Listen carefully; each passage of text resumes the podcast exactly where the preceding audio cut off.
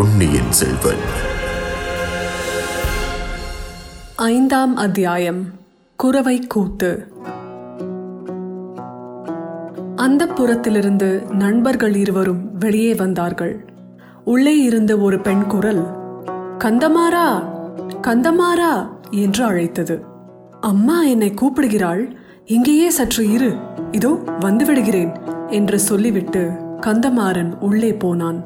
பெண்களின் குரல்கள் பல சேர்ந்தாற்போல் அடுத்தடுத்த கேள்விகள் கேட்டதும் கந்தமாறன் தட்டு தடுமாறி மறுமொழி கூறியதும் வந்தியத்தேவன் காதில் விழுந்தது. பின்னர் அந்த பெண்கள் கலகலவென்ற சிரித்த ஒலியும் உள்ளே இருந்து வந்தது. தன்னை பற்றித்தான் அவ்விதம் அவர்கள் கேலி செய்து சிரிக்கிறார்களோ என்ற எண்ணம் வந்தியத்தேவனுக்கு வெட்கத்தையும் கோபத்தையும் உண்டாக்கியது. கந்தமாறன் வெளியே வந்ததும் வந்தியத்தேவனின் கையை பிடித்துக்கொண்டு, வா, எங்கள் மாளிகையை சுற்றி பார்த்துவிட்டு வரலாம் என்று சொல்லி இழுத்து கொண்டு போனான். கடம்பூர் மாளிகையின் நிலா முற்றங்கள், ஆடல் பாடல் அரங்கங்கள், பண்டக சாலைகள், பளிங்கு மண்டபங்கள், மாட கோபுரங்கள், ஸ்தூபி, கலசங்கள், குதிரை லாயங்கள் ஆகியவற்றை வந்தியத்தேவனுக்கு கந்தமாறன் காட்டிக்கொண்டு சென்றான். இடையில் வந்தியத்தேவன், கந்தமாரா, என்னை அந்தப்புற வாசலில் நிறுத்தி நீ மறுபடியும் உள்ளே போன போது அந்தப்புறத்தில் ஒரே சிரிப்பும் குதூகலமாயிருந்ததே, என்ன விசேஷம்? உன்னுடைய சிநேகிதனை பார்த்ததில் அவர்களுக்கு அவ்வளவு சந்தோஷமா என்று கேட்டான். உன்னை பார்த்ததில் அவர்களுக்கெல்லாம் சந்தோஷம்தான். உன்னை அம்மாவுக்கும் மற்றவர்களுக்கும் பிடித்திருக்கிறதாம். ஆனால் உன்னை குறித்து அவர்கள் சிரிக்கவில்லை. பின்னே எதற்காக சிரித்தார்களாம்? பழுவேட்டரையர் இருக்கிறார் அல்லவா, இத்தனை வயதுக்கு பிறகு அவர் புதிதாக ஒரு இளம் பெண்ணை கல்யாணம் செய்து கொண்டிருக்கிறார். மூடு பல்லக்கில் வைத்து அவளை இங்கே அழைத்து கொண்டு வந்திருக்கிறார். ஆனால் அந்த புறத்துக்கு அவளை அனுப்பாமல் அவருடைய விடுதியிலேயே அடைத்து பூட்டி வைத்திருக்கிறாராம். அந்த பெண்ணை பலகணி வழியாக எட்டி பார்த்துவிட்டு வந்த ஒரு தாதி பெண் அவள் அழகை வர்ணித்தாளாம். அதை குறித்துதான் சிரிப்பு. அவள் சிங்கள பெண்ணோ, கலிங்க பெண்ணோ அல்லது சேரநாட்டு பெண்ணோ என்று சர்ச்சை செய்கிறார்கள். பழுவேட்டரையரின் முன்னோர்கள் சேர நாட்டிலிருந்து தமிழகத்துக்கு வந்தவர்கள் என்று உனக்கு தெரியும் அல்லவா? கேள்விப்பட்டிருக்கிறேன். ஏன், நீதான் முன்னொரு தடவை சொல்லி இருக்கிறாய். இருக்கட்டும் கந்தமாரா, பழுவேட்டரையர் இந்த மர்ம சுந்தரியான மங்கையை மணந்து எத்தனை காலமாகிறது? 2 ஆண்டுக்குள்ளேதான் இருக்கும். மனம் செய்து கொண்டதிலிருந்து அவளை தனியாக சிறிது நேரம் கூட அவர் விட்டு வைப்பதில்லையாம். எங்கே போனாலும் கூட பல்லக்கில் ஆசை நாயகியையும் அழைத்து போகிறார். இதை குறித்து நாடெங்கும் கொஞ்சம் பரிகாச பேச்சு நடந்து வருகிறது. வந்தியத்தேவா, ஒரு பிராயத்தை தாண்டியவர்களுக்கு இந்த மாதிரி ஸ்திரீ சபலம் ஏற்பட்டால் எல்லோருக்கும் சிறிது இளக்காரமாகத்தானே இருக்கும். காரணம் அது ஒன்றும் இல்லை. உண்மை காரணத்தை நான் சொல்லட்டுமா கந்தமாரா? பெண்கள் எப்போதும் சற்று பொறாமை பிடித்தவர்கள். உன் வீட்டு பெண்களை பற்றி குறைவாக சொல்கிறேன் என்று நினைக்காதே. பெண் உலகமே இப்படித்தான். உன் குடும்பத்து பெண்கள் கருநிறத்து அழகிகள். பழுவேட்டரையரின் ஆசை நாயகியோ செக்க செவேல் என்று பொன்னிறமாய் இருக்கிறாள். ஆகையால் அவளை இவர்களுக்கு பிடிக்கவில்லை. அது காரணமாக வேறு ஏதோ கதை கட்டி சொல்கிறார்கள். அடே, இது என்ன விந்தை? உனக்கு எப்படி அவளுடைய நிறத்தை பற்றி தெரியும்? அவளை நீ பார்த்திருக்கிறாயா என்ன? எங்கே, எப்படி பார்த்தாய்? பழுவேட்டரையருக்கு மட்டும் இது தெரிந்தால் உன் உயிர் உன்னுடையதல்ல. கந்தமாரா, இதற்கெல்லாம் நான் பயந்தவன் அல்ல, அது உனக்கும் தெரியும். மேலும் நான் அனுசிதமான காரியம் எதுவும் செய்யவில்லை. வீரநாராயணபுரத்தில் பழுவேட்டரையரின் பரிவாரங்கள் சாலையோடு சென்றபோது கூட்டத்தோடு கூட்டமாய் நானும் சாலை ஓரமாக ஒதுங்கி நின்று பார்த்து கொண்டிருந்தேன். யானை, குதிரை, பல்லக்கு, பரிவட்டம் எல்லாம் நீங்கள் அனுப்பி வைத்த மரியாதைகளாமே, அது உண்மையா? ஆம், நாங்கள் தான் அனுப்பி வைத்தோம். அதனால் என்ன? அதனால் என்ன, ஒன்றுமில்லை. பழுவேட்டரையருக்கு நீங்கள் அளித்த வரவேற்பு மரியாதைகளையும் எனக்கு அளித்த வரவேற்பையும் ஒப்பிட்டு பார்த்தேன், வேறொன்றும் இல்லை. கந்தமாறன் லேசாக சிரித்துவிட்டு, இறை விதிக்கும் அதிகாரிக்கு செலுத்த வேண்டிய மரியாதையை அவருக்கு செலுத்தினோம். சுத்த வீரனுக்கு அளிக்க வேண்டிய வரவேற்பை உனக்கு அளித்தோம். ஒரு காலத்தில் முருகன் அருளால் நீ இந்த வீட்டுக்கு மருமக பிள்ளையானால் தக்கவாறு மாப்பிள்ளை மரியாதை செய்து வரவேற்போம் என்றான். பிறகு வேறென்னமோ சொல்ல வந்தாய். அதற்குள் பேச்சு மாறிவிட்டது. ஆம், பழுவேட்டரையருடைய ஆசை நாயகி நல்ல சிவப்பு நிறம் என்று சொன்னாயே, அது எப்படி உனக்கு தெரிந்தது என்றான். கடம்பூர் மாளிகையின் கரிய பெரிய மத்தகஜத்தின் மீது பழுவேட்டரையர் எருமைக்கடா மீது யமதர்மன் அமர்வது போல் வந்து கொண்டிருந்தார். என்னுடைய ஞாபகம் எல்லாம் அவர் மேலேதான் இருந்தது. ஒரு காலத்தில் அவரை போல் நானும் ஆக வேண்டும் என்று மனோராஜ்யம் செய்து கொண்டிருந்த போது அடுத்தாற்போல் ஒரு மூடு பல்லக்கு வந்தது. மூடு பல்லக்கில் யார் வரக்கூடும் என்று நான் யோசித்துக் கொண்டிருந்த போதே பல்லக்கின் திரையை உள்ளிருந்த ஒரு கை சிறிது விலக்கியது. விலக்கிய திரை வழியாக ஒரு முகமும் தெரிந்தது. கையும் முகமும் நல்ல பொன்னிறமாய் இருந்தன. அவ்வளவுதான் நான் பார்த்ததெல்லாம். நீ இப்போது சொன்னதிலிருந்து அந்த பெண் பழுவேட்டரையரின் ஆசை நாயகி என்று ஊகிக்கிறேன். வந்தியத்தேவா, நீ அதிர்ஷ்டக்காரன். ஆண் பிள்ளை எவனும் அந்த பழுவூர் இளையராணியை கண்ணாலும் பார்த்ததில்லை என்று பேச்சு. ஒரு வினாடி நேரமாவது அவள் கரத்தையும் முகத்தையும் நீ பார்த்தாயல்லவா? பார்த்த வரையில் அவள் எந்த தேசத்திலே பிறந்து சுந்தரியாயிருக்கலாம் என்று உனக்கு ஏதாவது உத்தேசம் தோன்றுகிறதா என்று கந்தமாறன் கேட்டான். அச்சமயம் நான் அதை பற்றி யோசிக்கவில்லை.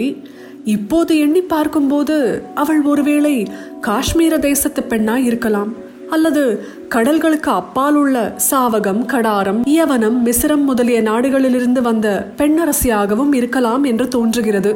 ஒருவேளை அரபு தேசத்து பெண்ணாக இருந்தாலும் இருக்கலாம். அந்த நாட்டில்தானே பெண்கள் பிறந்தது முதலாவது இறக்கும் வரையில் முகமூடி போட்டே வைத்திருப்பார்களாம். அச்சமயம் எங்கேயோ சமீபத்திலிருந்து வாத்தியங்களின் முழக்கம் கேட்கத் தொடங்கியது.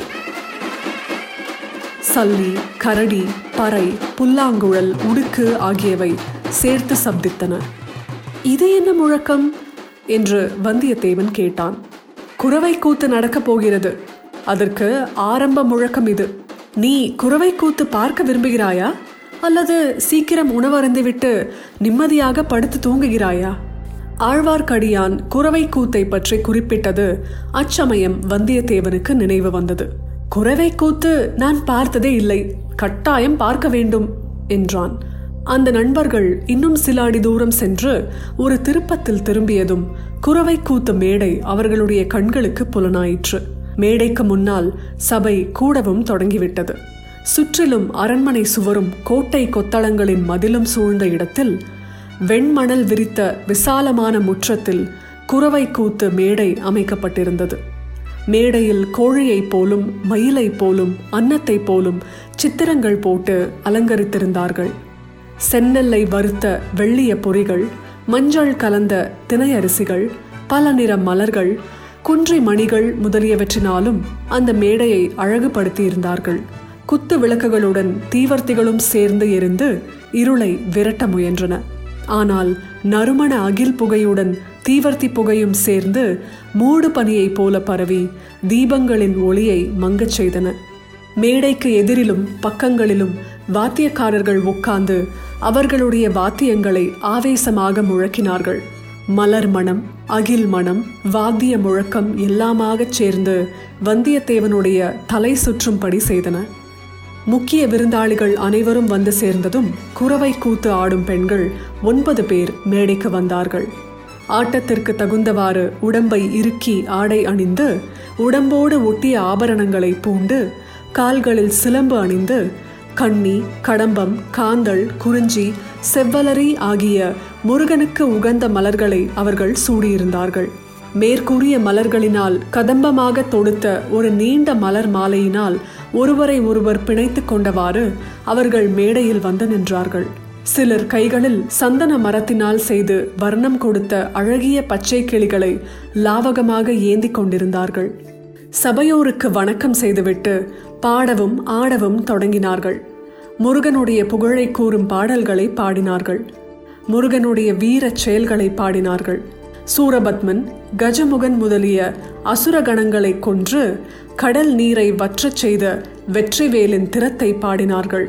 தேவலோகத்து கன்னியர் பலர் முருகனை மணந்து கொள்ள தவம் கிடந்து வருகையில் அந்த சிவகுமாரன் மண்ணுலகத்தில் தமிழகத்துக்கு வந்து காட்டில் திணைப்புனம் காத்து நின்ற மலைக்குறவர் மகளை மணந்து கொண்டதை புகழ்ந்து பாடினார்கள். வேலவனுடைய கருணை திறத்தை பாடி கொண்டாடினார்கள். இத்தகைய பாடலும் ஆடலும் பறை ஒலியும் சூழல் ஒலியுமாக சேர்ந்து பார்த்திருந்தவர்களையெல்லாம் வெறிகொள்ள செய்தன.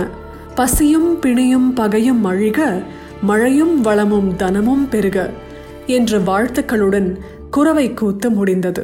பெண்கள் மேடையிலிருந்து இறங்கிச் சென்றார்கள்.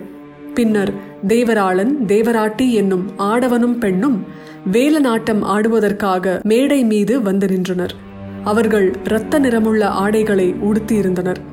செக்கச் சிவந்த இரத்த நிறமுள்ள செவ்வலரி பூமாலைகளை சூட்டிக் கொண்டிருந்தனர். நெற்றியில் செந்நிற குங்குமத்தை அப்பிக் கொண்டிருந்தனர். அவர்களுடைய வாய்களும் வெற்றிலை பாக்கு மென்றதினால் சிவந்து இரத்த நிறமாக காணப்பட்டன. கண்கள் கோவை பழம் போல சிவந்திருந்தன. முதலில் சாந்தமாகவே ஆட்டம் ஆரம்பித்தது. தனித்தனியாகவும் கைகளை கோர்த்து கொண்டு ஆடினார்கள். நேரமாக ஆக ஆட்டத்தில் வெறி மிகுந்தது. மேடையிலே ஒரு பக்கத்தில் சாத்தியிருந்த வேலை தேவராட்டி கையில் எடுத்து கொண்டாள். தேவராளன் அதை அவள் கையிலிருந்து பிடுங்க முயன்றான். தேவராட்டி தடை செய்தாள். இறுதியில் தேவராளன் மேடை அதிரும்படியாக ஒரு பெரிய குதி குதித்து ஒரு பெரிய தாண்டல் தாண்டி தேவராட்டி கையிலிருந்த வேலை பிடுங்கிக் கொண்டான். தேவராட்டி அந்த வேலை கண்டு அஞ்சிய பாவனையுடனே மேடையிலிருந்து இறங்கிவிட்டாள். பிறகு தேவராளன் தனியே மேடை மீது நின்று கையில் வேல் பிடித்து வெறியாட்டமாடினான். சூரன் முதலிய அசுர கணங்கள் தவிடு பொடியாகி விழுந்தனர். அறுக்கப்பட்ட சூரன் தலை திரும்ப திரும்ப முளைத்தது. முளைக்க முளைக்க வேலனுடைய உக்கிரம் அதிகமாக வளர்ந்தது. அவனுடைய கண்ணிலிருந்து தீப்பொறி பறந்தது. கடைசியில் சூரபத்மன் இறந்து விழுந்தான். தேவராளனும் கைவேலை கீழே போட்டான். இப்போது மற்ற வாத்தியங்களெல்லாம் நின்றுவிட்டன. உடுக்கின் சத்தம் மட்டும் கேட்டது. மேடைக்கு அருகே நின்று பூசாரி ஆவேசமாக உடுக்க அடித்தான். தேவராளன் உடம்பில் ஒவ்வொரு அணுவும் பதறி ஆடியது. சன்னதம் வந்துவிட்டது என்று சபையில் ஒருவருக்கொருவர் மெதுவாக பேசிக்கொண்டார்கள்.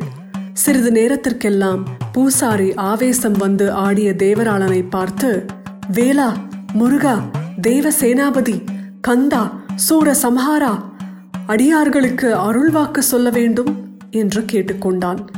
கேளடா, சொல்கிறேன், என்ன வேண்டுமோ கேள் என்று சன்னதம் வந்தவன் கூவினான். மழை பொழியுமா? வெள்ளம் பெருகுமா? நாடு செழிக்குமா? நினைத்த காரியம் கைகூடுமா என்று பூசாரி கேட்டான். மழை பொழியும், வெள்ளம் பெருகும், நாடு செழிக்கும், நினைத்த காரியம் கைகூடும். ஆனால் என் அன்னைக்கு நீங்கள் பூசை போடவில்லை. துர்கை பலி கேட்கிறாள், பத்ரகாளி பலி கேட்கிறாள், மகிடாசுரனை வதைத்த சண்டிகேஸ்வரி பலி கேட்கிறாள் என்று சன்னதக்காரன் ஆவேசத்துடன் ஆடிக்கொண்டே அலறினான். என்ன பலி வேண்டும் என்று பூசாரி கேட்டான்.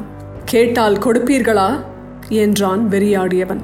கொடுப்போம், கட்டாயம் கொடுப்போம் என்றான் பூசாரி. மன்னர் குலத்து ரத்தம் கேட்கிறாள், ஆயிரங்கால அரசர் குலத்து ரத்தம் கேட்கிறாள் என்று வெறியாடியவன் கோர பயங்கர குரலில் கூவினான். மேடைக்கு முன்னால் வீற்றிருந்த பழுவேட்டரையர், சம்புவரையர், மழவரையர் முதலிய பிரமுகர்கள் ஒருவருடைய முகத்தை ஒருவர் நோக்கினார்கள். அவர்களுடைய செக்கச் சிவந்த வெறி கொண்ட கண்கள் சங்கேதமாக பேசிக்கொண்டன. சம்புவரையர் பூசாரியை பார்த்து தலையை அசைத்து சமிக்ஞை செய்தார். பூசாரி உடுக்க அடிப்பதை நிறுத்தினான். வெறியாட்டமாடிய தேவராளன் அடியற்ற மரம் போல் மேடை மீது விழுந்தான். தேவராட்டி ஓடி வந்து அவனை தூக்கி எடுத்து கொண்டு போனாள். சபை மௌனமாக கலைந்தது. வெளியில் எங்கேயோ தூரத்தில் நரிகள் ஊளையிடும் சப்தம் கேட்டது. இத்தனை நேரம் பார்த்து கேட்டவற்றினால் பரபரப்புக்கு உள்ளாகியிருந்த வந்தியத்தேவன் நரிகள் ஊளையிடும் சப்தம் வந்த திசையை நோக்கினான். அங்கே அம்மாளிகையின் வெளிமதில் சுவரின் மீது ஒரு தலை தெரிந்தது. அது ஆழ்வார்க்கடியானுடைய தலைதான். ஒரு கணம் வந்தியத்தேவன் ஒரு பயங்கர உணர்ச்சிக்கு உள்ளானான். ஆழ்வார்க்கடியானுடைய தலையை வெட்டி அந்த மதில் மேல் வைத்திருந்தது போன்ற பிரம்மை உண்டாயிற்று. கண்ணிமைகளை மூடி திறந்து பார்த்தபோது அந்த தலையை அங்கே காணவில்லை. அத்தகைய வீண் சித்த பிரம்மைக்கு தான் உள்ளானது குறித்து அவன் வெட்கமடைந்தான். இதுவரை அனுபவித்து அறியாத வேறு பலவகை உணர்ச்சிகளும் அவன் உள்ளத்தை கலங்கச் செய்தன. பொன்னியின் செல்வன்.